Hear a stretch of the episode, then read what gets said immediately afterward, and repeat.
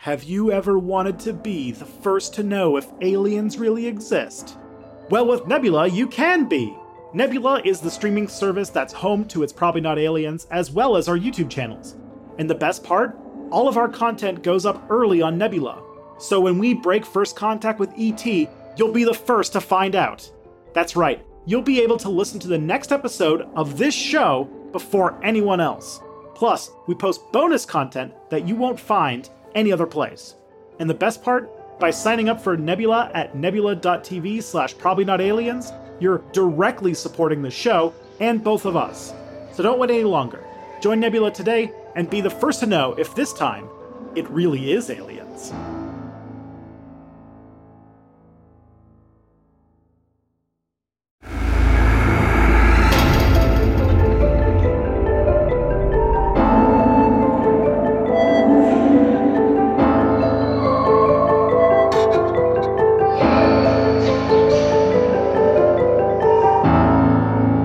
I want to start with this game. I have a brand new game. I love games. New game. It's Game Changer. That's us. Uh, can we legally say that? I'm sure that I don't think Sam would do anything. Sam Reich, come on this podcast and tell us that we can't do it.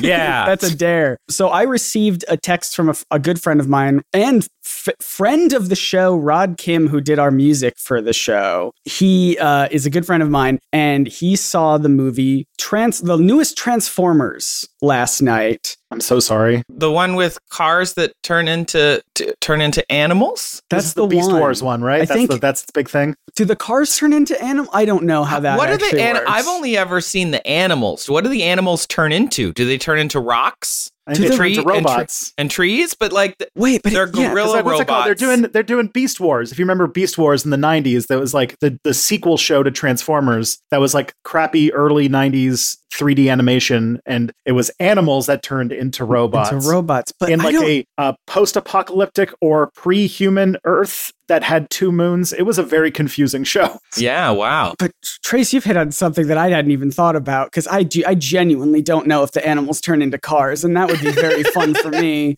That would actually make me want to see the I movie more. I have no more. idea. So Rod went and saw the movie, and he texted me immediately at three fifteen a.m. He's on the West Coast. So he's, he's on the West Coast, so this was like, yeah. this was midnight for him. It was three fifteen a.m. for me.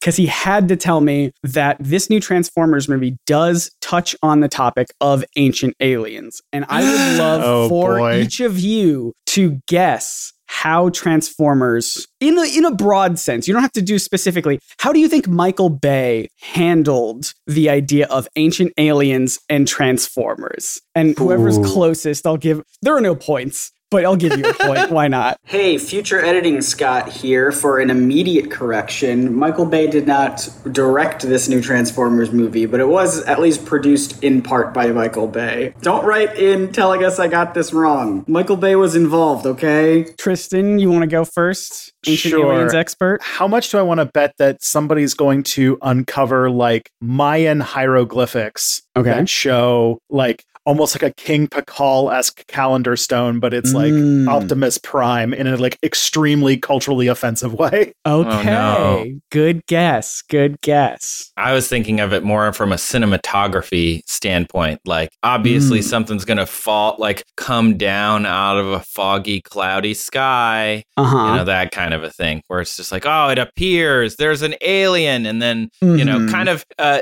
similarly culturally insensitive, instead of native Americans or like indigenous people standing on a shore, it's robots standing mm. on a shore looking at the aliens or something, like, or animals yes. rather standing on the shore yeah. looking oh, yeah, at the, the aliens. aliens you know, and they're just yeah. like, ooh, ooh, look, it's, there's something in the sky, and then the thing comes down the cloud and it's like, there's an alien. Oh, and that's why we have sentience. Apropos of today's episode, actually. Yeah. Oh, so hey. so both of you seem to have this the, this this guess that it's probably treated in a not very uh, culturally culturally sensitive way. Michael I Bay, am... the person who gave a robot balls, um, is going to do something in a what? not exactly culturally sensitive way. I am unaware oh, no. of this thing that Michael Bay has done. The Transformers What's it called? movies Transformers are wild. Movie has has one uh, robot's balls, uh-huh. um, and two, um, one of the robots just takes a big old piss on a guy. Um, those are Perfect. two things that happen in a movie made by an adult for mm-hmm. seemingly other adults. I don't know. I don't. Uh, know. I don't even know if it's worse if it's for adults or kids. All right. I go- I googled it. I shouldn't have googled it. I googled it. Shouldn't have. It's a wrecking ball transformer. Guess where the it, wrecking ball uh, goes. Yeah, oh, no. I, I'm like I'm like grossed out. Mm-hmm. I'm grossed out. That's so, not great. I am I am shocked to reveal that apparently, according to I've not seen the movie or the full context, but according to Rod, Michael Bay does does a good thing where it seems like a human starts to credit all of things, like specifically the Nazca lines and the pyramids and all that stuff, trying to say that all that stuff wasn't what came from the Transformers. And Optimus Prime like butts in and says, no, we had nothing to do with any of that, and we wouldn't take credit for human ingenuity. Oh, can you believe? Wow, surprise That's face turn from nice. Michael Bay. Holy cow. That's great. Well done. Yeah. Jeez. All right. Well, congratulations to them, I guess. You did yeah. one thing right. Yeah. You and still that's gave a robot game. balls, though. Yeah. Yeah, yeah. That's that's that one's gonna sit for a while. I didn't want to know that. Although, if they are wrecking balls and they're very heavy, it makes it, you know, a low center of mass. So that's good for, you know, stability. Yeah. I think there's actually like a line in the movie where one of the humans is like on the, um, the in, you know, like the sort of walkie-talkies that all protagonists have in action movies. They can all mm-hmm. talk to each other somehow. Yeah. And he's mm-hmm. just like, I'm underneath the, I'm underneath the robot's testicles. And he says yep. that, like, that's the words said that, in the yep. script. That's the wow. first movie. The, they led with that one. It was in the first That's the only Transformers. One I've seen, yep. Because wow. after I saw that one, I was like, you know what? I don't need to see any more of these ever again. I feel like I did the same thing. I, I've sort of like blocked it out. Like when, you know, you go see a movie and you're like, did I see that? Oh, I did. Mm-hmm. I remember I did not want to see it, but I had a friend who, because it came out around the same time the Star Trek movie came out, the J J Abrams Star Trek movie. Mm. Yeah. And as like the worst Trekkie of all time, like, like worse than like, it is sad how much I am a Trekkie. I was like, all right, I want you to see this Star Trek movie. And he was like, ah, it's Star Trek. I don't want to see that. I'm like, all right, I'll see your stupid Transformers movie if you go see the Star Trek movie. And mm-hmm. we agreed to this transaction. And I don't think either of us were happy with the results. No, no. But, uh, this is a podcast, I think. Oh, yeah. By the way, yeah, we're recording a podcast. This is a podcast called It's Probably Not Aliens, where we uh, look into ancient astronaut theory and debunk ancient the T V show Ancient Aliens. We just we look at it for goofs and gaffes. And then hopefully by the end of the episode, you learn about real world history of cool people, places, things, moments in time. Who knows? Uh, my name is Scott Nicewander. I am the co-host that knows nothing, basically. I come into this show just equipped with what Michael Bay has recently done. And that's the only thing I've prepared.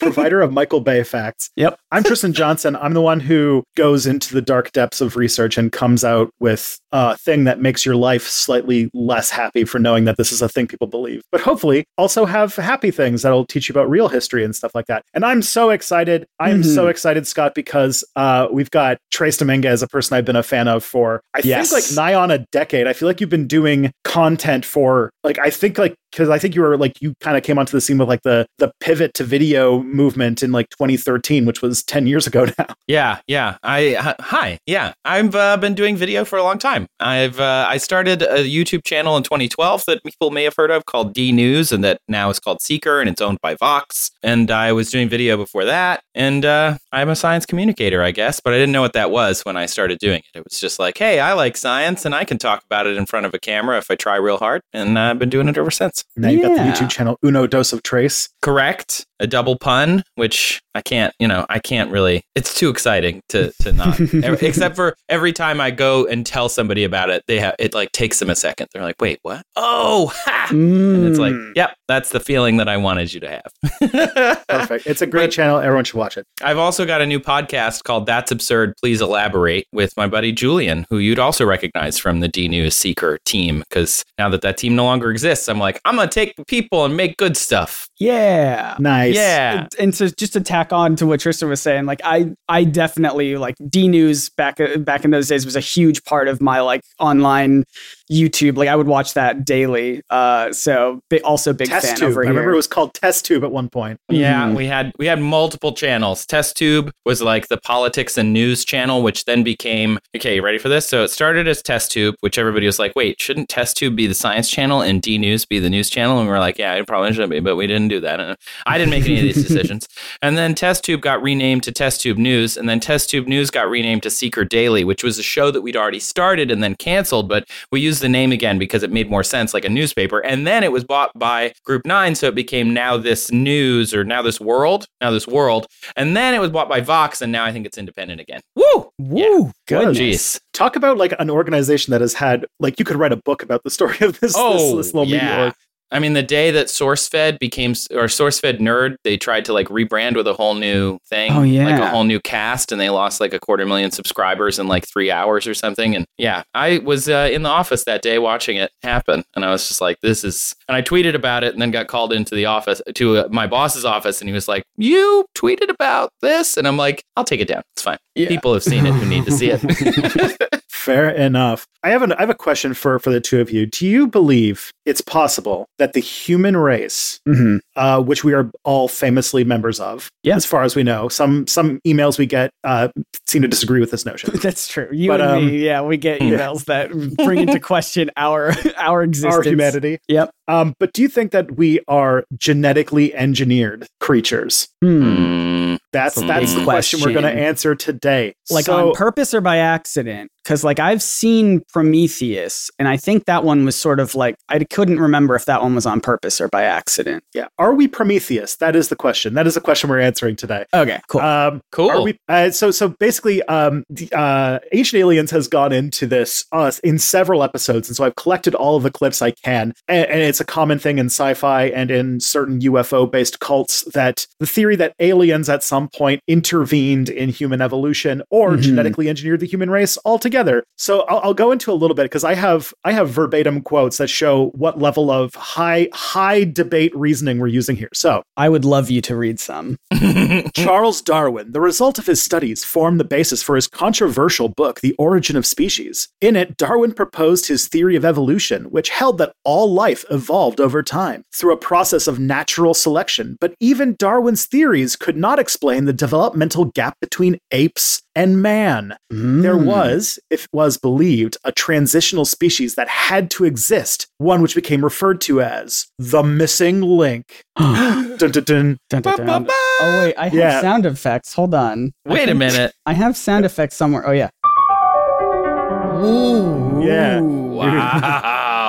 Homo sapiens have been around for three hundred thousand years, and only in a few thousand years our brain size essentially tripled. Citation needed. Now that does not jive with our ordinary evolution. You need time, a very long time. However, today, biologists cannot quite put a finger on how our brain volume tripled in such a short period of time. It's a mystery. Mm. Could it be, as many ancient astronaut theorists believe, that ancient aliens had a hand in jumpstarting human evolution on our planet? Science has been unable to find the missing link, and maybe that's simply because Because Earth is unable to offer that missing link. Maybe the missing link is not of this Earth. Maybe the missing link is somewhere outside, extraterrestrial. Now, um, building on that, they cite a person. They cite a scientist, and yeah. if you are a person who follows science, and this name comes up, immediately the red flag should start going on, because this guy is a Nobel Prize winner who is mostly known for stealing somebody else's work and then claiming credit for it and then winning a Nobel Prize for it and then saying a bunch of stuff about supporting eugenics. Uh, so Francis Crick, um, after discovering the structure of D N A in nineteen fifty-three, he did not discover it.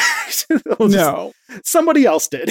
yeah. Um, oh, good. That she seems just good. Uh, did not get credit for it for mm-hmm. reasons beyond our, our knowledge. Um, stated that human D N A was too complex to have evolved over a four point five billion year history on Earth. Crick proposed the theory of directed panspermia, mm. suggesting that D N A may have been seeded on Earth from another star system, and that uh, this involves an intelligent entity seeding Earth with genes that made humans. Hmm. We've, yeah, okay. We've talked about panspermia before. before a little bit, right? Mm-hmm. Yeah. And like, it's not, it's one of those things that's like, it would not, it's not outside of like scientific reasonability to think that something like that could have happened. It's just that like you, you there's no experiment to, there's no evidence to point towards it. And there's nothing that really makes a good case for it. Mm-hmm. Yeah. But it's like one of those things that really fossil evidence, or fo- not even fossil, like you're dealing with like really early Earth stuff is very spotty and hard to get real stuff from. Right. Yeah. Yeah. I mean, if an, a- if an asteroid hit the planet after life already existed, then we would see that in our genetic code, right? Like it would, it would not only would it be unlikely that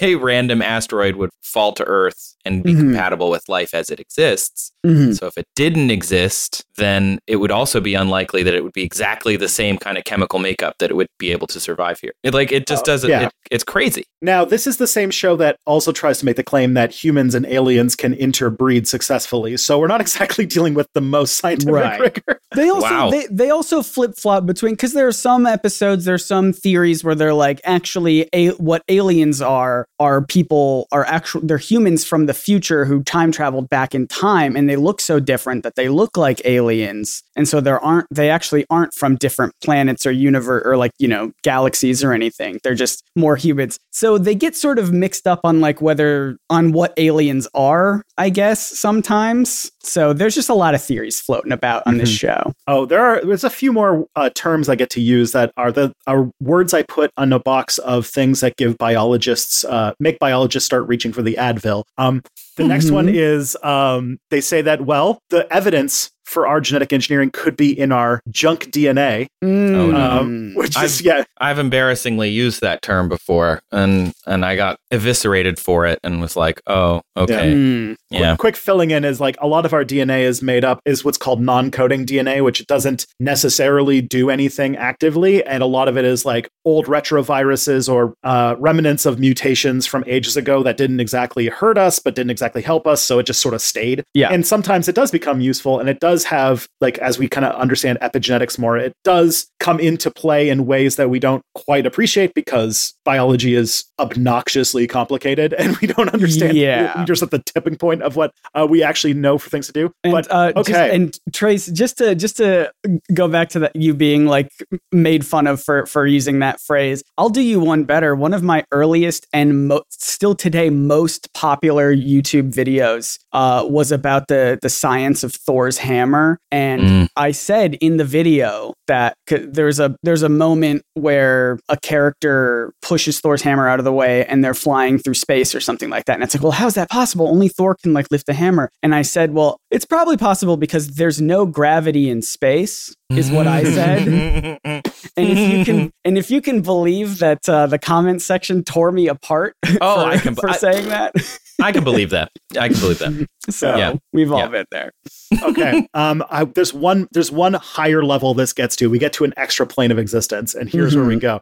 And this is another one where every biologist, hang on to your seats. So it's possible that at one point, actually this this is a true fact, that at one point there were possibly eight human species on Earth at a point okay. about uh, several, like a few hundred thousand years ago. Um, this is the thing. We're going to, we're talking, this video, this episode is predominantly about a world in which we were like the closest to like Middle Earth that we ever lived, where there were multiple species of humans oh. with like different physical and mental characteristics around the planet. And it's All wild right. that, that that was just part of the world for a while. But um, here's this, here's the thing. In twenty ten, doctors at the Texas Heart Institute discovered a man who had a three-chambered heart, similar to that oh. of a reptile. This condition was attributed to atavism, an evolutionary phenomenon where traits of distinct ancestors or distant ancestors reemerge in modern organisms. This is a common thing. The fact that we have hiccups yes. is an atavistic trait from when we used to be lungfish. Yeah, I've I made a video about this um, many years ago, and I was talking about Teenage Mutant Ninja Turtles of all things, where Uh, Bebop and Rocksteady were like humans that were turned into animals. And I was like, well, maybe they had, you know, atavistic, you know, traits from something. And, you know, I was just trying to connect it. I, it wasn't like a real thing, but I was just like, you know, there, it's just a really interesting idea to to talk about this. Yeah. Th- like this idea that you have traits from previous like evolutionary states or something like that is, is really interesting. Yeah. And here's where it gets extra sensitive to, to certain things. Uh, so then they, they, they basically are trying to build a case that humans were genetically engineered with alien D N A, specifically of the Anunnaki reptilian variety. Oh, we're well, back. So the, the, yeah, what? The, the three... Oh, oh, have, have you... Have you not delved into the world of internet crankery to know what a reptilian is? I mean, I know I've seen comments on the YouTubes about yeah. being a reptile person. Yeah. I just assumed it was like that guy from from Batman. It's, it's a, there's a, there's a well-known, there's a conspiracy movement that tries to say that the world is being secretly manipulated by reptile aliens from the planet Nibiru who mm-hmm. uh, can shapeshift. And it's a very long-winded way to say Jews without saying Jews, essentially. Oh, mm-hmm. okay. Um, yeah. yeah, we get into that territory a lot with the show. Welcome to, welcome to, it's probably not aliens. Um, so another genetic condition that could suggest that we were genetically engineered by reptilians is uh-huh. a disease that gives uh, you dry, scaly skin called ichthyosis, mm-hmm.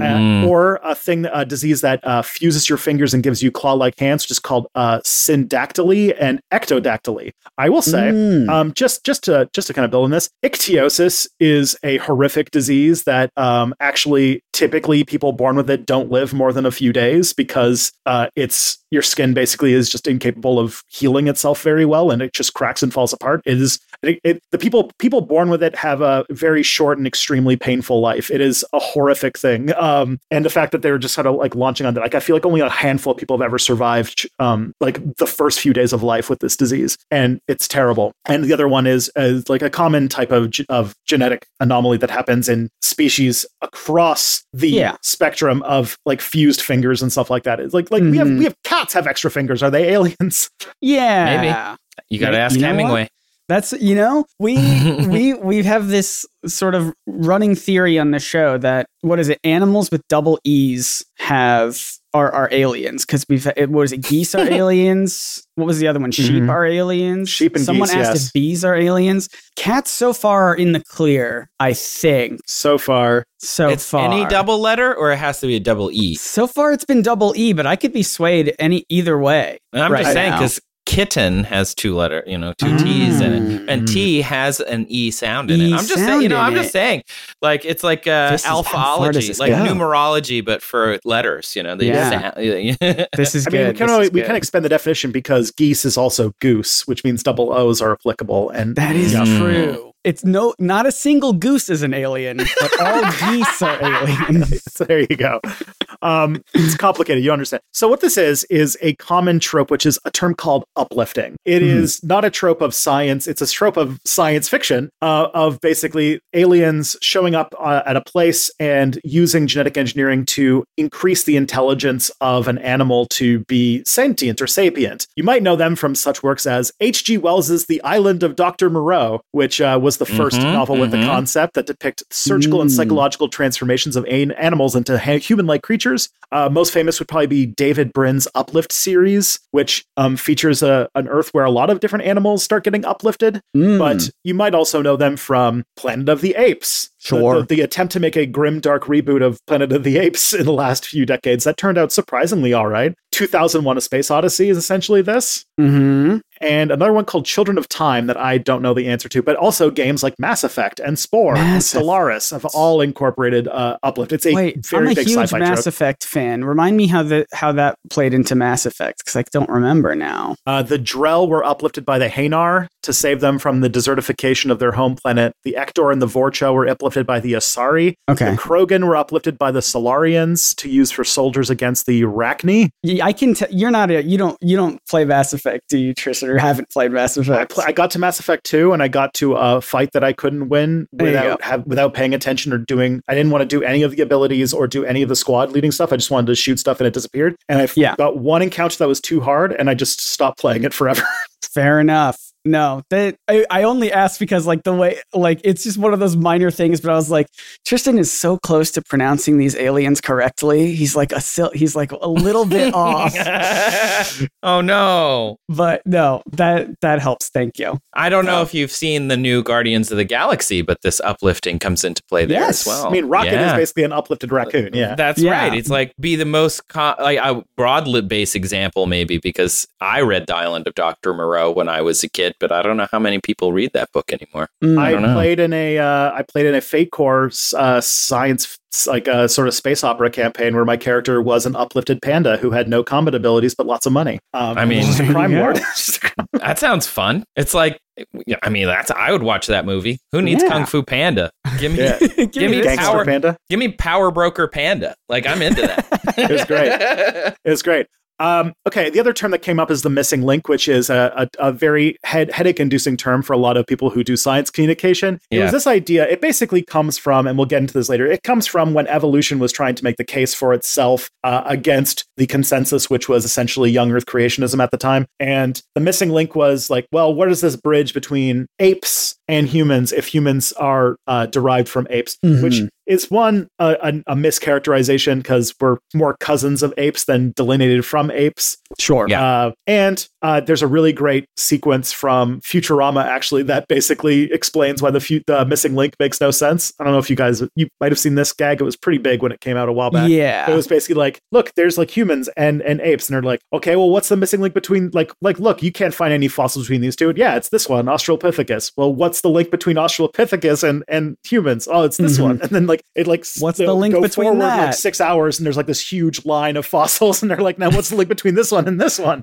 It's like, well, this was yeah. yeah, this was a per- this was a guy named Dave. Dave came between these two. Like at, at a certain mm-hmm. point, it's just like yeah, it's yeah, it's wild. It's fallen out of favor because um, anthropolo- uh, with people because it implies linear evolution, which is also not the case. The other part, we're, we're going to talk about human evolution today, and human evolution is one of the most messy things I've ever seen. Yeah, it's a lot. We are we are a, we are a messy, messy, messy species, uh, and the idea that like linear evolution is a th- thing like like we go back and forth and traits appear and disappear, kind of going into that non-coding D N A until it decides to come back later. And one thing I learned uh, doing this is that species is sort of a tough concept to nail down because you can mm-hmm. sometimes breed with other species. Uh, and it, and I mean we have mules for that reason. But are you uh, telling me the alien human hybrids? They can work? They have to be very highly related species. All right. And oftentimes it causes issues like um, like every time like a, you, a mule is a is a crossbreed between a donkey and a horse, but because of chromosomal mishmash, they um they basically can't. Uh, they're sterile. Any mule gotcha. Born is sterile. So I don't know. Uh, if, liger, I don't, same story. You can lion and tiger. Yeah, I don't know if if Mass Effect ever had hybrids, but they definitely had. All the games did feature a point where you could have a romance options with aliens, but I don't think that ever ever did anything past. I don't think any children came of that. I think they're cowards. on, on, the bio, on the biological scale, like human beings, like human embryos can't even, like we can't even interbreed with our closest non-human relatives today. Mm. And I hate the fact that there has been scientific studies to prove that. Mm. Um, but uh, but like uh, like our closest re- relatives, bonobos and chimpanzees, like are too distant from us to actually be able to successfully interbreed. So gotcha. And get your head out of the gutter. They use test tubes. Mm-hmm. Are you telling me that the Klingon human hybrid B'Elanna Torres from the documentary Star Trek Voyager isn't a real person? That's I wild. They, I think like um, they even imply in Enterprise and in some other places that the the way that they interbreed in Star Trek One comes from the fact that they are all actually descended from one species, but two, there's like a lot of like a lot of modern medicine involved. Mm, got Cause, it. Because uh, there's like an episode of Enterprise where T'Pol and Trip Tucker try to have a baby, but the baby doesn't li- like like dies in vitro because uh, they're too genetically distant. And they're like, well, maybe someday science will be you know powerful enough to actually merge these two D N As and actually have like a, a viable species. And they're like implying, oh, it's going to be Spock, but you know, mm. uh, so there's, there's science involved, I guess. So they, they do science Fun. And then genes can happen. Um, cool. Yeah. And, and the thing about, so, so basically the missing link thing is that there's this, the, the scarcity of transitional fossils is just because if you know anything about fossils, they're, they're, we don't have a lot of them. Yeah. Out of all the things that have lived and died, we don't have most of those around yeah. anymore. To make a fossil, we basically have to have things that died in a way where their bodies did not decompose right away. So like either a very dry environment or they got buried very fast. And then that environment had to essentially not change significantly for mm. the entire time that happened. So like you find a lot of places, like you find a lot of dinosaurs, for example, in like Mongolia's Gobi Desert, because it's been a desert for like millions of years. Um, and correct me if I'm wrong, but like, yeah, fossils aren't even, because I think there could potentially be, at least for me, there, there there's there's been like a, a misunderstanding, I guess, of like fossils. I guess so- sometimes like they're not the actual bones, though, right? It's just like rocks. No. It's like what yeah. rocks think bones look like, basically. It's like yeah, that's a good way to describe it. Yeah, I like to think of it as like uh, the Body Worlds exhibit, like the plastination, where like the body isn't actually there. You're not actually looking at cells. You're looking at the plat like plastic mm-hmm. where the cells used to be. Fossils are similar, right? It's like rock where the cell used to be. Mm-hmm. And so like it turns into mineral, but it's not actually the bone. And I, I was just at the La Brea Tar Pits this weekend Ooh. because I have a toddler and we need to do things. That sounds um, awesome, though, actually. And, it's uh, the weekend. It was, what are we doing? We're going right. outside. Oh, my God. Yes. I go to the park every weekend now because um, the option is, do we walk in circles and watch Bluey or do we go to the park? Mm-hmm. And there's only so many episodes of Bluey. It's only one hundred fifty, and I burned through them. I burned through Make them almost more. twice already. But the La Brea Tar Pits, for the people who don't know, maybe, um, I, you, maybe you've heard about it in pop culture. It's basically an asphalt uh, pond, kind of. Uh, it's like a an oil field, like a regular yeah. oil field that is nearish the surface. And so, like, for even in, in indigenous times, like when Native Americans would walk around in this area uh, of Los Angeles, this what is now Los Angeles, there is these like asphalt lakes near the surface, and they have water on top of them. So animals Animals would wander in to get the water. Probably not great for them, but even worse for them was that once you're in the tar, it is literally like crude oil, and they're stuck. And so then we looked at all these giant chunks of what is essentially asphalt mm-hmm. that they've excavated from the ground here in L A, and they're just like brushing through them and taking out chunks to get fossils. But even the fossils are, you know, they're te- they're teeny tiny little itty teeny itty. bits. Mm-hmm. Yeah, it's why the only like um like the only things that we've been able to do, like why we can get like uh like for example uh, mammoth D N A, is because they're finding them from not fossils but like actual corpses of Uh, mammoths that died in frozen places that have been consistently frozen since they died. Yes. Yeah. There was an example of that at the uh, Page Museum at the Tar Pits. Like it was a recreation of a mammoth that they found, but it was in like Siberia or something, a frozen tundra Ooh. where it hadn't been unfrozen since uh, this poor little baby like fell in a tar pit or something. And then was mm-hmm. that, you know, it's yeah. just like they have all these things, but we don't know that much about it because there's not that many of them. Yeah. yeah. So the fact that like the human, especially tropical species, uh, human remains or the sort of transitional fossils between humans and apes have not been found. It has to do with the fact that uh, foss- the fossil record is woefully incomplete. And we've been able to do some very fascinating things. Paleontologists are, they were able to use like ele- uh, scanning electron microscopes to study the structure of dinosaur fe- feathers to figure out what color they would have been. Like this oh, is some fascinating stuff cool. that's been able to be done with um, with fossils. But again, it's still a woefully incomplete uh, yeah. thing. Don't we like build the whole fossil record, even some, some of those bits? And I'm, I'm kind of extrapolating from what I remember, but don't we build whole parts of the fossil record from like, oh, well, we have a finger bone from that mm-hmm. we think is from this species. We have like part of a part of a spine mm-hmm. uh, from this species here, and then we just uh, we we're pretty sure that that's a separate thing. We're going to like you know break it down, and I, yeah. obviously there's a lot of science and expertise that goes into it and debate and argument, mm-hmm. but like they're not working with oh, we found an entire skeleton, right? Here. Look, hey, look, and it says its name is Ralph, and this yeah. guy over here. His he's a, his name is is uh you know is is Etienne. He's French, so there must yeah. be different. It's still like yeah. it's not like that. a fully a fully intact skeleton is like a unicorn of archaeology or paleontology. Like I think that they they get really excited if something like that is ever found. So then like yeah, it's like the thing is like missing links have been brought up over the years. Mm-hmm. Uh, some of the most famous one would be like Neanderthals were sometimes referred to as transition or as uh, as the missing link. They weren't. Uh, Java Man, Piltdown Man, which was the famous yeah. hoax from a few episodes ago we talked about, mm-hmm. Tong Child, Heidelberg Man, Homo habilis, Lucy, the uh, the first discovery, Australopithecus in yeah. I want to say either South Africa or the D R C, and so like there's all these different things, but uh, but that that the, the, the, it's not a it's not a thing. It's uh, it's right. it's much more complicated than that. And so I want to talk about the story about how humans happened. Oh, okay, mm. cool. The human origin story. How do we get here? Wow. Yeah, tell me. So the humans first began when primates first broke off from other species about sixty-five million years ago, when basically there are these giant birds that basically made it hard for anybody, any other, you know, families of animals to really right. cut it out in the world. Um, then we got always, hit by... They were like flying hobbits to and from uh, Mordor. It's just, they were doing... yeah. yeah, it was complicated. There were giant birds flying people to Mordor. There were giant birds uh, eating people on toilets. There were giant birds... Yep. Uh, There's, there's, a, there's just an age where birds basically ran the planet. Um, yep. Might know them as dinosaurs. Um, oh, I see. Not the flying ones. Some of them flew. Well, some of them the dinosaurs flew, didn't flow. They were flying yeah. reptiles or whatever. There you go. Um, get off me, paleontologists. Um, but uh, but then the giant, then the age of the giant birds ended when uh, they couldn't handle a little Chicxulub crater or Chicxulub asteroid that basically wiped out ninety something percent of all life on Earth and turned mm. the average temperature of the planet into that of the inside of a pizza oven for a bit. E. So so we broke off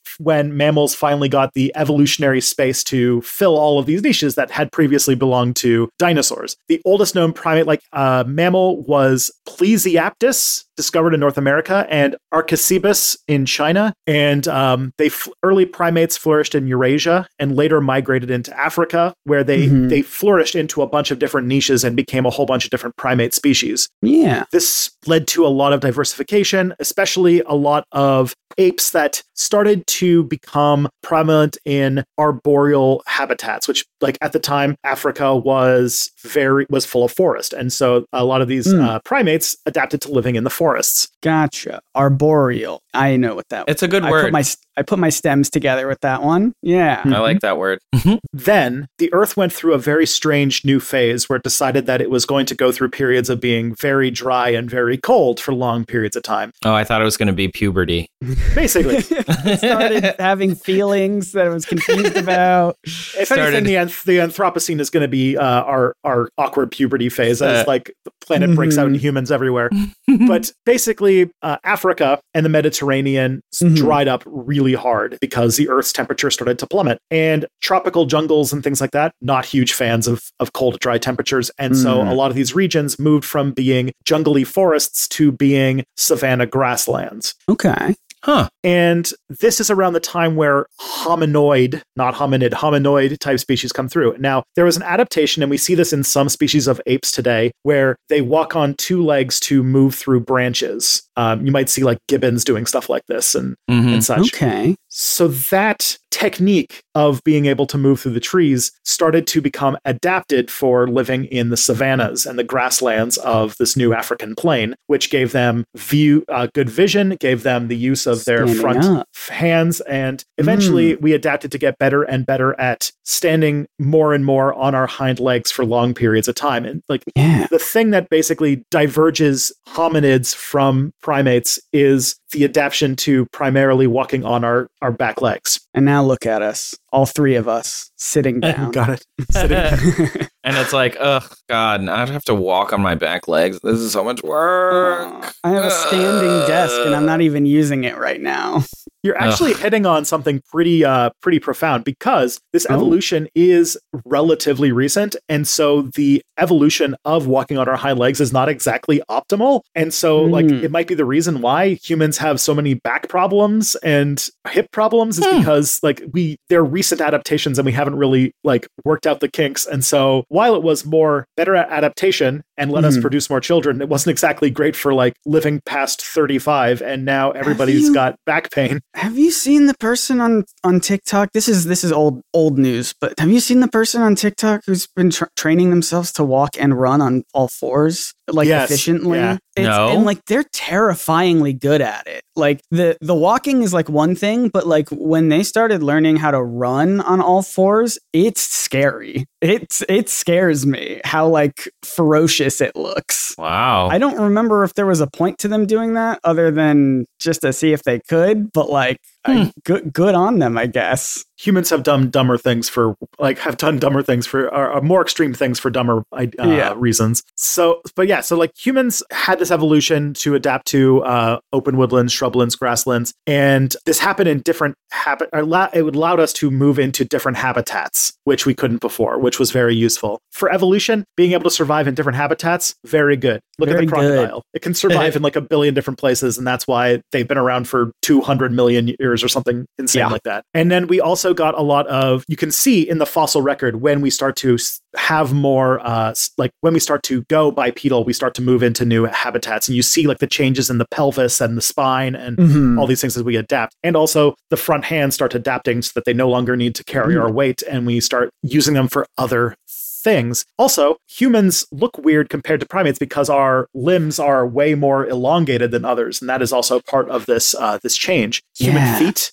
uh, evolved to no longer be prehensile, so we no longer needed to grab things with our feet, and we no longer needed to walk on our hands, and so they both specialized into their different roles. But I can grab things with my feet, Tristan. I can. As a person with a toddler, I also agree, and you have to like get the bottle from underneath the table or something when they decide yeah. to drop it on the floor. Right. I can't. I can't. I practiced, and I can pick up a tennis ball if I really want to, mm-hmm. or at least I could when I was, oh, when I was more dexterous. My, when mm. we were much younger, my uh, one of my siblings uh, used to play, uh, I think, Galaga with, a, with a joystick and everything with her feet. She and she was good at it, and wow. I don't know, and I don't Damn. know why she started doing that, but it was just like a fun, fun challenge, and uh, it's yeah, it's weird. That's it's weird cool. what people can do. She That's should cool. be the person who's learning to like walk on all fours. I feel like they have a lot in common.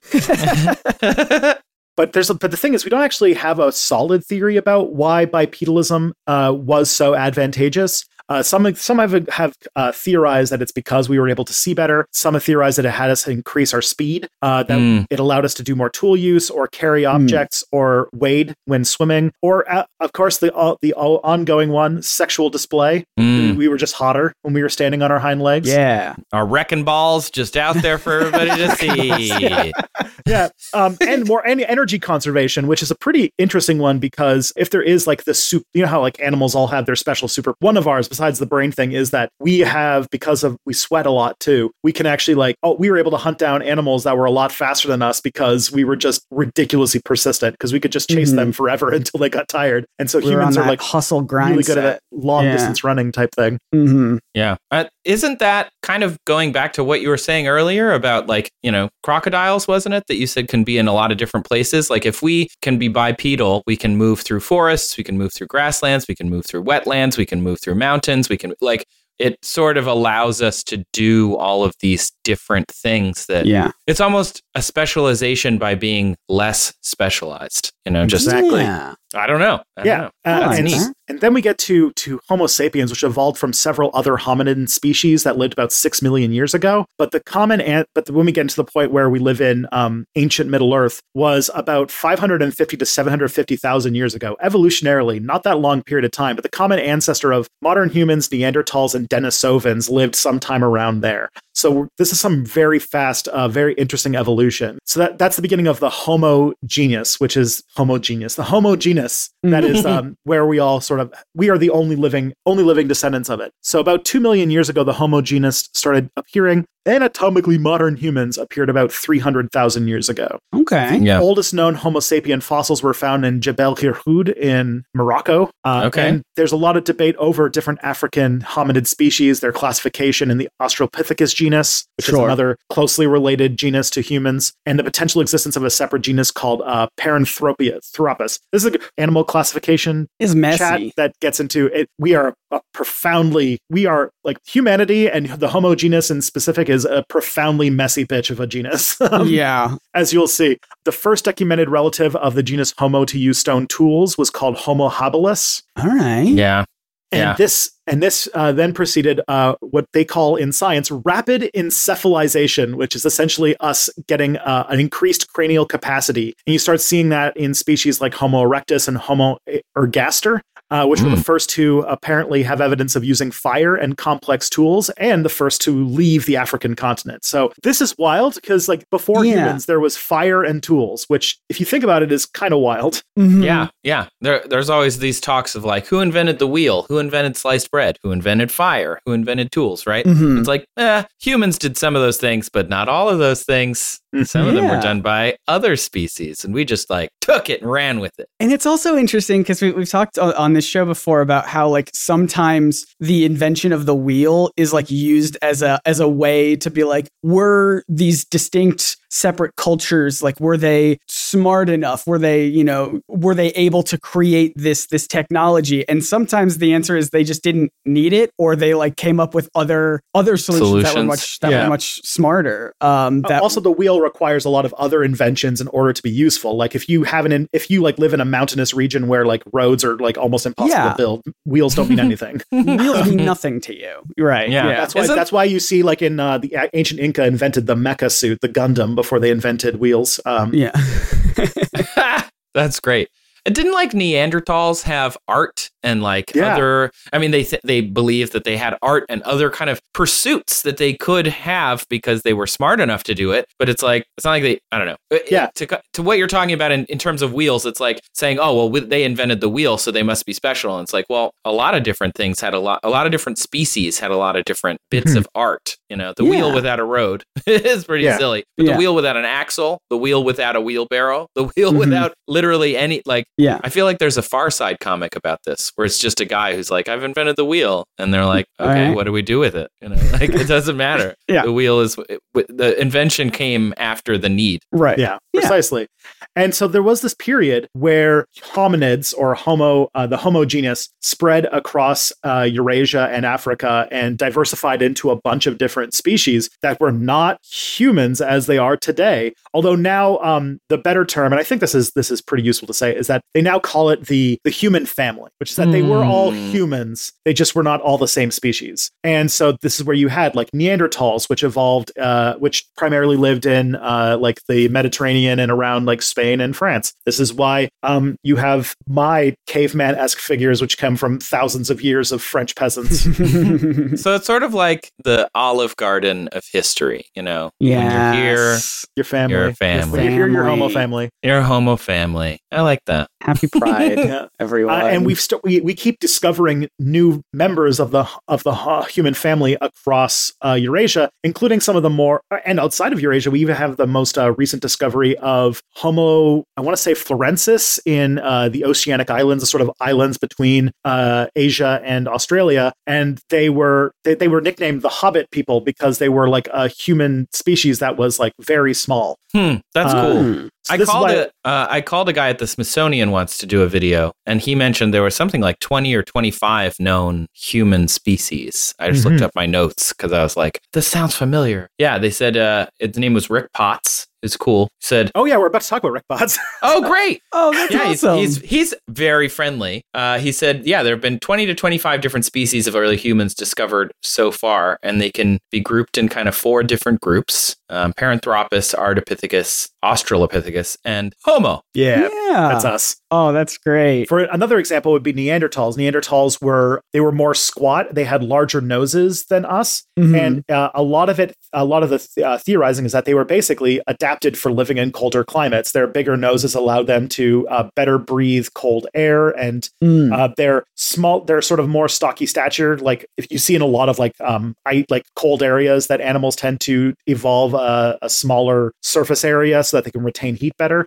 Sure. And, and yeah, so you see a lot of these different things happening all the time. Then humans happened. Uh, so modern humans evolved from Homo erectus in Africa about sometime in the last two hundred thousand years. Mm-hmm. Uh, and then uh, this is the current theory. This is not one hundred percent. This is like kind of one of those situations that as a science communicator, I'm sure you've run into many times, Trace, where it's like, this is the current theory. There are multiple right. theories, but overwhelmingly, this is the one that the people are most into. Mm-hmm. And this one's called the out of Africa theory, which is that humans origin or anatomically Homo sapiens originate in Africa, Uh, evolving in isolated regional groups that occasionally intermingled because the climate kept changing. Uh, as we mentioned, these these ice age periods were periods of like cold, dry, followed by warm and wet, like in like a sort of cycle, which meant that there was a lot of moving around involved. So that's why these humans moved all over the place. But genetically, anatomically, modern humans originated in Africa and then basically spread across the world, replacing the other humans that lived there. And yeah, my next point here, the human genome originated in Africa with genetic influences from various regions across the continent, as suggested by Rick Potts, director of the Smithsonian's Human Origins Program. Hey, uh, boy. Look at that. It's like I knew he was coming. Yeah. He's, he's very nice. I liked him. I like talking to him a lot. Oh, excellent. Yeah. He was great. Best evidence shows that we left Africa about two hundred ten thousand years ago, but that there were significant migrations about uh, leaving Africa between fifty and sixty thousand years ago. And in that period, mm-hmm. we essentially outcompeted and replaced all of the other Homo species, but not without having uh, some very fun times with them. And you can see that hey. in the fact that uh, in a significant portion of our D N A, you can find genetic evidence that we have uh, heavily interbred with uh, Neanderthals and Denisovans, especially. Mm-hmm. Uh, and you can see that in the places where they live, because if you have, uh, if you are, if your ancestry comes primarily from uh, Western Europe, specifically France and Spain, mm-hmm. uh, you actually can, uh, can, you can, there's a higher percentage of Neanderthal D N A in your backstory. And if you are from, say, East Asia, there's a higher percentage of Denisovan D N A. Mm. That makes and, sense. And as we talked about how, um, These are, this happened and it, uh, how when, when species interbreed, it does cause problems. And there is, now this is extremely speculative, so this is not uh, verified in any meaningful way, but mm-hmm. there are some things that link that like type two diabetes might have some prevalence in people with higher percentages of Neanderthal D N A. And it might be a result of some genetic issues uh, from that ancient interbreeding. And that's uh, cool. And, and uh, same with uh, Denisovans, the different disease that I, for some reason, decided to not write down um, as a smart person. But uh, then, yeah, we, we've also keep discovering new ones with unique traits like Homo florenci- Homo florentiensis, which is the uh, the hobbits. Mm-hmm. Main things that stuck us uh, make us different from apes is that uh, bipedalism, increased brain size, lengthened limbs, and decreased sexual dimorphism. Gotcha. Ooh. I, I wrote down uh, when I did my video on this similar topic, uh, the four F's. Uh, is there swearing on this podcast? Yeah, there's plenty. Great. So it's fighting, food, filth, and fucking. Yep. Yeah. So we have modern mm-hmm. humans competing for food. There's uh, filth, which would be like disease uh, mm-hmm. that spreads between human groups that would cause, you know, increased evolutionary pressures. And then we, of course, got the fun one, uh, the fuck. Mm-hmm. So that one where you get a lot of mixing. And uh, I talked to Teresa. I can't remember her last name, but she uh, is at U C Davis. Mm-hmm. Uh, and she was also fantastic. And she said there's obviously evidence of interbreeding where people, she said, quote, run up and love each other, hopefully in a friendly way. That's pretty good. maybe maybe Homo sapiens, maybe our, like, we don't actually know what our cutting edge is that edged everybody out, but maybe it's the fact that we were just the horniest or the hottest. Ooh, we could just go yeah. and then, is that like a that theory? Is uh, that would be a great theory. It's just the like sexy ape theory. The um, sexy ape theory. I love it. It's just like modern humans show up. They're all lanky. They're like, hey, hey, what's up? And hey. Neanderthals are just like, yo, look at you are out of Holy. his league. You are way out of his league. And they're like, he's into me. We're going. We're going to move to. Mm-hmm. We're going to move to Corsica. It's going to be great. Oh boy! Um, yeah, it's uh, that would be that would be perfect. Uh, I, I, I love we just we us. just we just we basically just um we just out-hornied the other hominid species yeah. until we were the only ones left. Honestly, I'm not not even a surprise. When I would yeah. believe that you presented at a conference, I'd be like, "Yep, yep, checks out. That makes sense. Makes sense." um, But some of these traits have very interesting uh, evolutionary traces and stuff that is difficult to really uh, suss out. The mm-hmm. biggest one that is probably most defining, because we're currently using it to destroy the planet we live on, is encephalization, which is the increase of the size and complexity of our brain. Um, mm. It's one of this. It's one of the distinguishing features of humans. Probably one of the probably the thing that's going to end up make, causing our extinction. But uh, it allowed us to do a few things that also accelerated our evolution, which is uh, social learning, language acquisition, and cognitive abilities. Yes. Which um, one of the th- one of the articles that I didn't put in for time was this whole idea that one of the things that made us advance so fast is that we learned how to um, basically evolve by creating uh, ideo- idioms, where we basically mm. created ideas that evolved mm. in their own way through uh, artificial, like changing and evol- like it evolved at a much faster rate, and that we were able to no longer have to relearn everything from scratch over and over again, and that allowed us to produce a whole lot of other things, uh, like and that should. That should be like considered part of evolution, or sort of mimetic evolution as part yeah. of as part of it, and that is all with language. But that is complicated because, as I learned, that like there are apes like chimpanzees that have some of the things capable of doing language, but they can't. And we've tried very, very hard to teach chimpanzees to talk, mm-hmm. and they just can't figure it out. And they don't um, have anything to say. They're just a strong silent type. They're like, yeah. they don't. They, it's not that they can't speak. They just like no. They just choose to listen. They're better listeners. Yeah, exactly. You know what it is? It's Because all the researchers are showing up and they're like, damn, they look good, you know? It's a sexy ape theory. Yeah. They're, they're just, they're all just really yeah. introverted and they're just like, wow. Wow. all, all the all the chips cool. are just going like this. Like, yeah. Yeah, they're just yeah, like, they cool, want to hang cool. out with me. Oh my oh, God. So, I don't have to do just, anything. This is cool. Oh, man. Um, but yeah, the, the, the origin of human culture and language is actually one of the more tricky parts to try and study. Uh, human research on animal behavior and human cognitive development only uh, gives us some limited insights because we don't really have other animals that are closely related to us that have developed language to this level of sophistication. Mm-hmm. Uh, and trying to infer where speech came from studying the cranial remains of fossils is uh, defined as both challenging and inconclusive because it's hard to study brains with bones. Um, yeah, sure. Yeah, yeah. And you, or or behaviors. Yeah. Like what those bones did. It's tough. It's like yeah. size is size. Uh, just like just like with many things, size doesn't matter because like there are animals today that don't have the same level of intelligence as us that have brains several times the size of ours. Like elephants, yeah. very smart, not exactly at the human level, but their brains are like probably like eight, nine times bigger than ours. Yeah. And as we constantly discuss on this show, my head is small. Um, yeah. And so my brain must be my giant human brain must be crammed in there. My big brain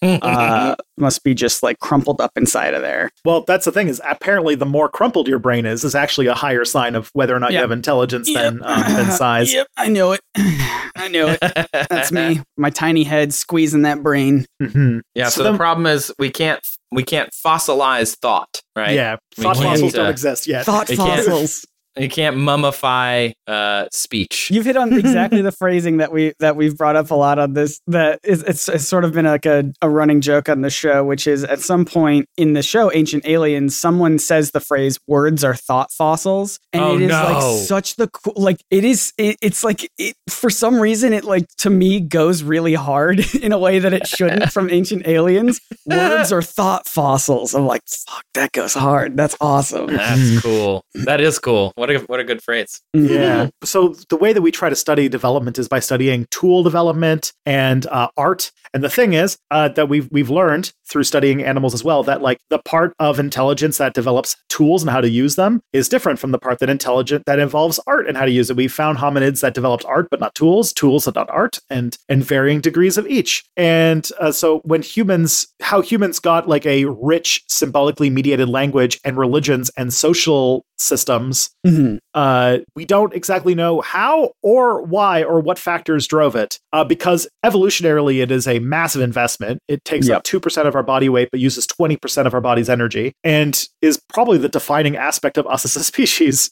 Big so, brains. That, the, but the, the the the beginning of culture, as far as we can tell, happened about fifty thousand years ago when we started to transition to cultural and behavioral advancements. Yeah. And even today, there's an ongoing factor of evolution influenced by natural selection, by genetic drift, and by cultural factors, such as agriculture and lifestyle changes. Mm-hmm. And this is, so it's still an ongoing process to this day. We're still evolving. Mm-hmm. And every now and then, if you listen to Jean-Luc Picard, evolution leaps forward. Ah, yes. And we end up with X-Men. One big leap. What a good... I was rewatched because I made a video about the X-Men movies recently, and I just I watched that very first like opening monologue from so the first good. X-Men. So good. Yeah. Oh my God. Superhero movies knew what they were doing before they became all what movies are. Mm-hmm. Yeah. They were like, I got to hook them. I got to hook them real good. Let's write a great monologue at Let's the beginning. Let's make a good movie. Let's not like just produce another the, factory line C G I mess. And have like one of the best actors like of our time deliver that like sci-fi yeah. monologue. And it's so good. Oh. Yes. Patrick Stewart, just like Jack Black. Uh, Patrick Stewart's just like Jack Black in the sense that there's never been a time where they don't earn their paychecks. Yeah, one hundred percent. They True. Could be doing the most ridiculous thing and they will they will go so hard. Mm-hmm. Um, yeah. Yes. The only thing that is is motivating me to try and check out that Mario movie, and sometime apparently Jack Black goes so hard in that movie. Yeah, mm-hmm. I've, yeah I've heard the same. He's did a great job. And how do we know all this stuff? Well, the main things we use is genetic. We use our D N A. Um, all right. We have found that there's a high degree of similarity between us and chimpanzees. Cool. So if we were genetically engineered by aliens, the chimpanzees might play a role because it's like ninety something percent similar. Uh, we've used something called a molecular clock, which is a technique where you use mutation rate of biomolecules to deduce the time in prehistory when two life forms diverged. Such a cool mm, idea. That is neat. Oh, And there is a strange alien that also helps us out, which is uh, a little alien that lives in all of our cells and makes A T P for us, which is something called our mitochondria. Yay, um, the powerhouse of the cell! That's yeah. right. and, and we don't know exactly where they came from, but it's highly thought that they aren't, like they are uh, an, another organism that early cells just ate one day, and then it just lived, and it was a symbiotic relationship, and now they're just here. And it leads to an interesting quirk, which is that mitochondria has its own D N A, and it only passes down to us from our mother. Mm-hmm. And this is sort of how we can tell about like um, the migration out of Africa for all humans, because uh, mitochondrial Eve, mm-hmm. as we've like kind of studied, because like there was one mother who was related to every living human on Earth, and she existed about two hundred thousand years ago, which would time to the time when we left the continent and moved across the world. Mm-hmm. That's Neat. So cool. Yeah. Uh, and fossils. We have a lot of fossils. There's a limited amount of fossils, but it shows that uh, we have a pretty detailed hominid lineage. It turns out there's a lot of interest in studying this. So So uh, all across the uh, Central Africa, Central and Central South Africa, there's tons of paleontological research and digging done to to to figure it out. And we see, despite what Ancient Aliens has said earlier, we see the evolution of encephalization, the increasing brain capacity. We see mm-hmm. the the development of tool use. We see lang- like we see like in writing, uh, like we see all these like processes start to show that yeah. we do not require any genetic engineering to do so, and uh, it's just there. And um, and like, like so we can we can see it. And the thing is that like that this is, in, in many ways they're just doing creationism, like intelligent design. It's irreducible complexity all over again in in many ways. Mm-hmm. The thing is, also, we've done genetic engineering, and we know that there are telltale signs when an animal is transgenic. There's like mm. there are things that intelligent intelligent genetic engineering does that evolution doesn't. And you can yeah. always like, like evol- evolved systems have a sort of uh, a style, because there's no editor to make things clean or or easy. And so mm. evolutionary processes or, or natural processes are overly complicated and and very weird, because it's just there was no guiding principle behind it. And there's no sign that there's anything that shows real efficiency in how we do anything. Right. Um, we're a big we're a big old mess. And I feel like if, if our uh, intelligence had been genetically engineered by humans, we wouldn't have a brain that that breaks in so many interesting ways, or um, right. a brain that uh, you know you can just cut out half of if you're like a child and can survive. Or yeah, we yeah. Have a, I mean, we, yeah. I I think of it as like Photoshop. Yes, if it's if you think of Photoshop, even really really good Photoshop, sometimes you can tell, or like C G I. You know, it once you get used to seeing it, you can tell exactly where the C G I is, or you can tell what part of a of a beautiful sunset where they're like, oh, I painted out like a giant building that used to be there. Mm-hmm. Like you can kind of tell. Um, so it's silly to me when people are like, oh, well, maybe we were genetically engineered in these ways and there's no way anybody can prove it, prove me wrong. And it's like, mm-hmm. no, they can, because they look at it every day.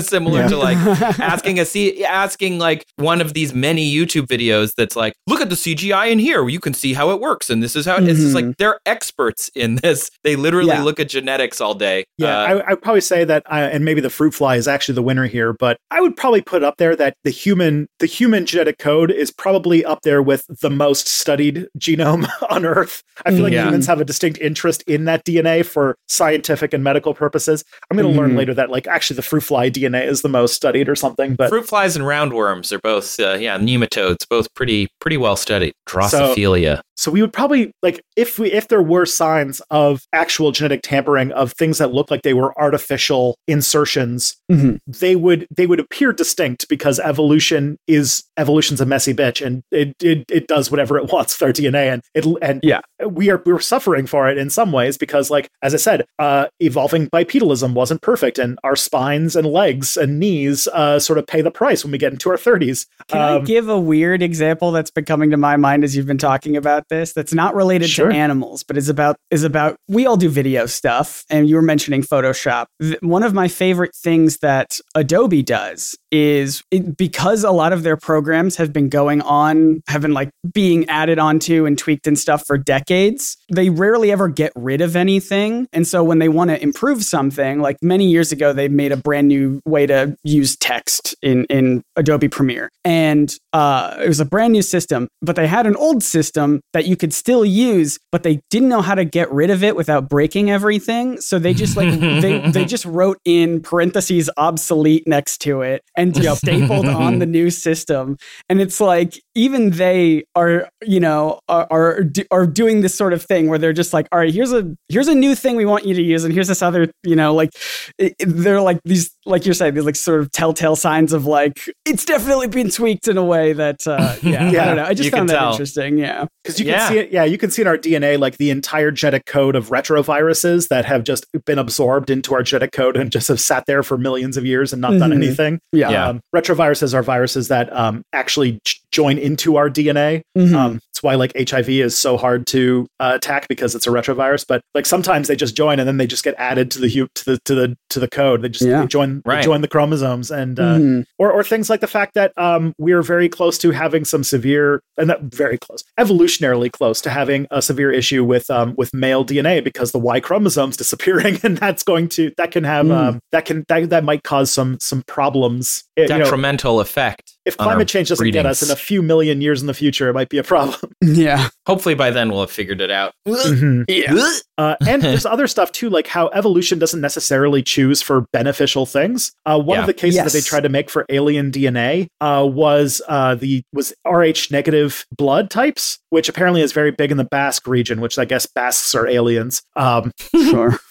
Which you could break. They have a very unique language and all sorts of stuff. This is probably why they have the Rh negative because they're probably very genetically isolated. But um, the thing is, is that if you are a uh, if you are Rh negative in your blood type and you are pregnant with an Rh positive baby, uh, your body will attack that and yeah. will often kill that baby. Uh, mm. There's there's a there's a medical intervention today, but like in the past, uh, if like two people were to get married, they had to do a test to make sure that it would work, especially in like these sort of Western European regions. Yeah, we mm-hmm. had to do it. We had to do it because I have Spanish ancestry. So they were like, oh. oh, we should. And she and my wife's Brazilian. So she has like mm. Iberian ancestry as well. So they're like, hey, we should probably do this check. Just it's probably going to be fine. Don't worry about it. Yeah. Oh, interesting. I, I, if you've ever donated blood and you ever see on your card, if you're like Rh negative or Rh positive, Rh negative blood is very rare. So uh, mm. there is that. But uh, the thing is, in the past, a lot of times their baby would just die if they were uh, if they were Rh positive. So what would happen is that if you were like if you want to pull out your little Punnett square, uh, if you were a Rh negative person and you were breeding with an Rh positive person, and Trace even if your kids Trace is visually spelling it out yeah. in the air, this yeah. is good. And okay. even if and, and if your kids die if they're Rh positive, then you still have about a like fifty percent chance of having either a or actually a decent chance of having either a double negative Rh negative mm-hmm. or a heterozygous mm-hmm. Rh positive. In which case the kids would live. And if you can see, it's almost as if it like even though it's it's uh, detrimental because it kills uh, if you are Rh negative. You kill a good percentage of the babies you have, you're still causing selection pressure towards more Rh negative genes because mm. um, basically uh, they just it just kill it just kills these babies, hmm. and that's that's a, like that is a thing. It's like it's not a beneficial evolu- uh, mutation, but it is a mutation yeah. that just exists. And mm-hmm. Ancient Aliens brought this out because I didn't mention this at the beginning, but they use this as an example of like, well, why would Rh negative D N A exist if it was detrimental? And it's like because we can't stop. Fucking is the thing we we, we lose babies sexy and they just have ape more theory. Sexy, sexy ape, ape theory. Sexy ape. That's that comment. This is, you know what, you guys, we need to get a paper going. This is gonna be it. We gotta get this.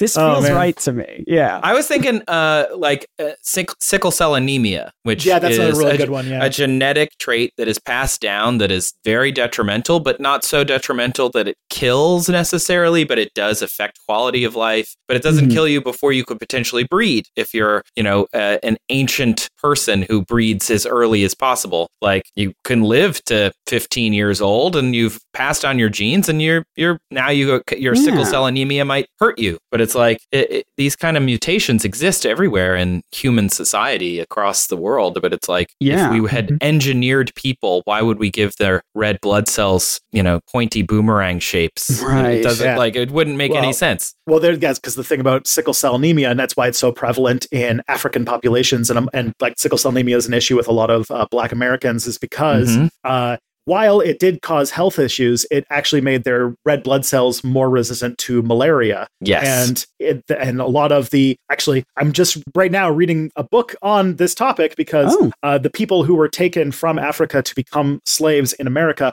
were taken from the regions that had the most malaria because they were dealing with malaria in the American South and in like the Caribbean. And hmm. they needed people who were actually more resistant to work there. And because of that, like malarial resistance, they were like, you, you could see like in like a, in like parts like the Chesapeake region, like in the summers, the, the the sort of the white population would like plummet, and then like in the uh, winters, because of the horrible conditions that black people were kept under, uh, they would mm. like die of exposure, and so like there'd be like these like kind of like weird population dips and stuff like that, and it has to do with malaria. Uh, oh wow, that's so awful. Yeah, it is. Yeah, the anemia one with uh, malarial resistance is fascinating, really fascinating. Yeah. Also, I'm bald. I think that's a genetic thing. Um, and I don't. It's a hormone thing. It's testosterone. Is it testosterone? I was always yeah, told it, it was a, ge- a genetic thing. I mean, may, I it, guess it, it, it has, all is with the hormones and such. It has but. genetic links, but the thing about males is that um, we are we have the way that our hormones work is that we are designed to be very big and very powerful. But then, like as yeah. soon as we hit yeah, I mean, like, say a certain no more. peak age, I our mean, bodies to start me. falling apart. Yeah, um, very big, very powerful. Why, that's me. Like human, like male, like uh, like what's it called? Like X Y chromosome bodies like start falling apart after a certain age, just because.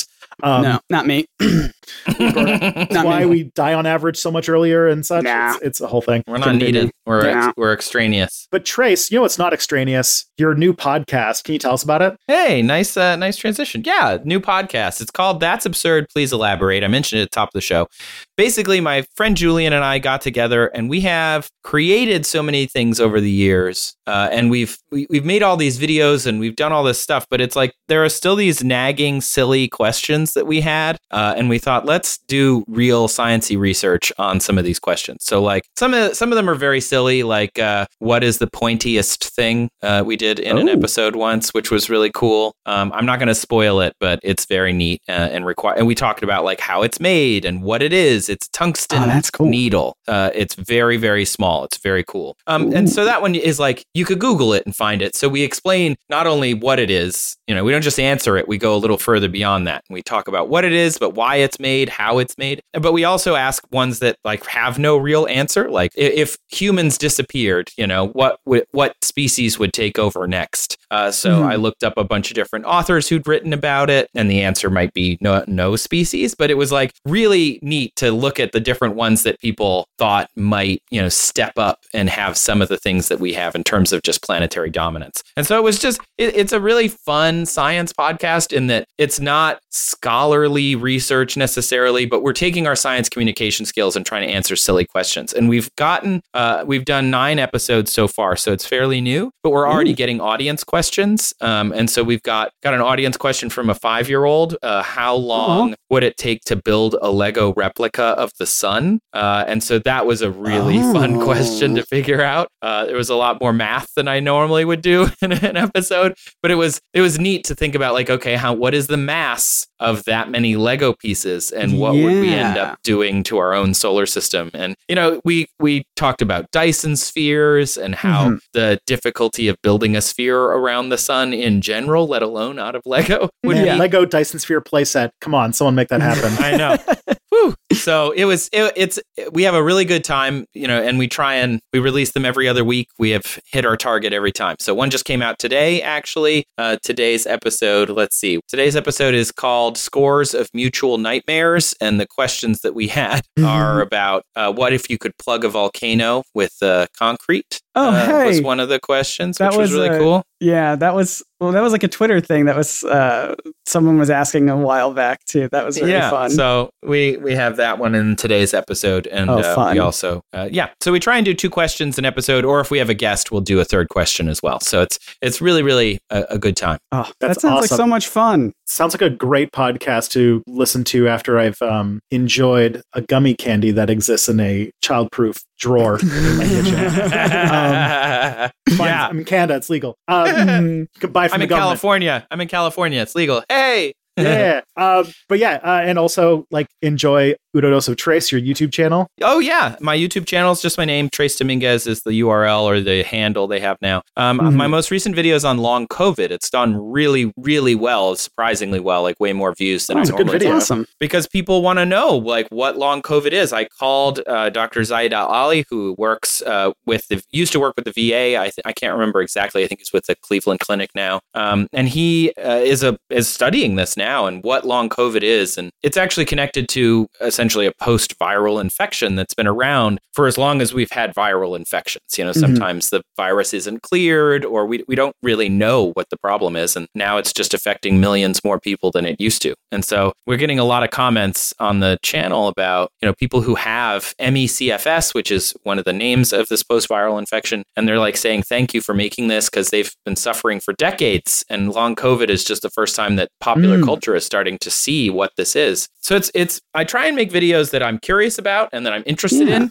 And I, I hope other people like them too. Yeah. Nice. Well, that's um, awesome. And thanks so much for, for coming on the, the show again. Yeah, that was really fun. But now, Scott, if I wanted to learn about, as I open up your uh, Nebula channel. Ooh. You always you always point to a specific video of mine and these come out like weeks afterwards. I know. Uh, it's part of the fun. Uh, it's nerd the... sick.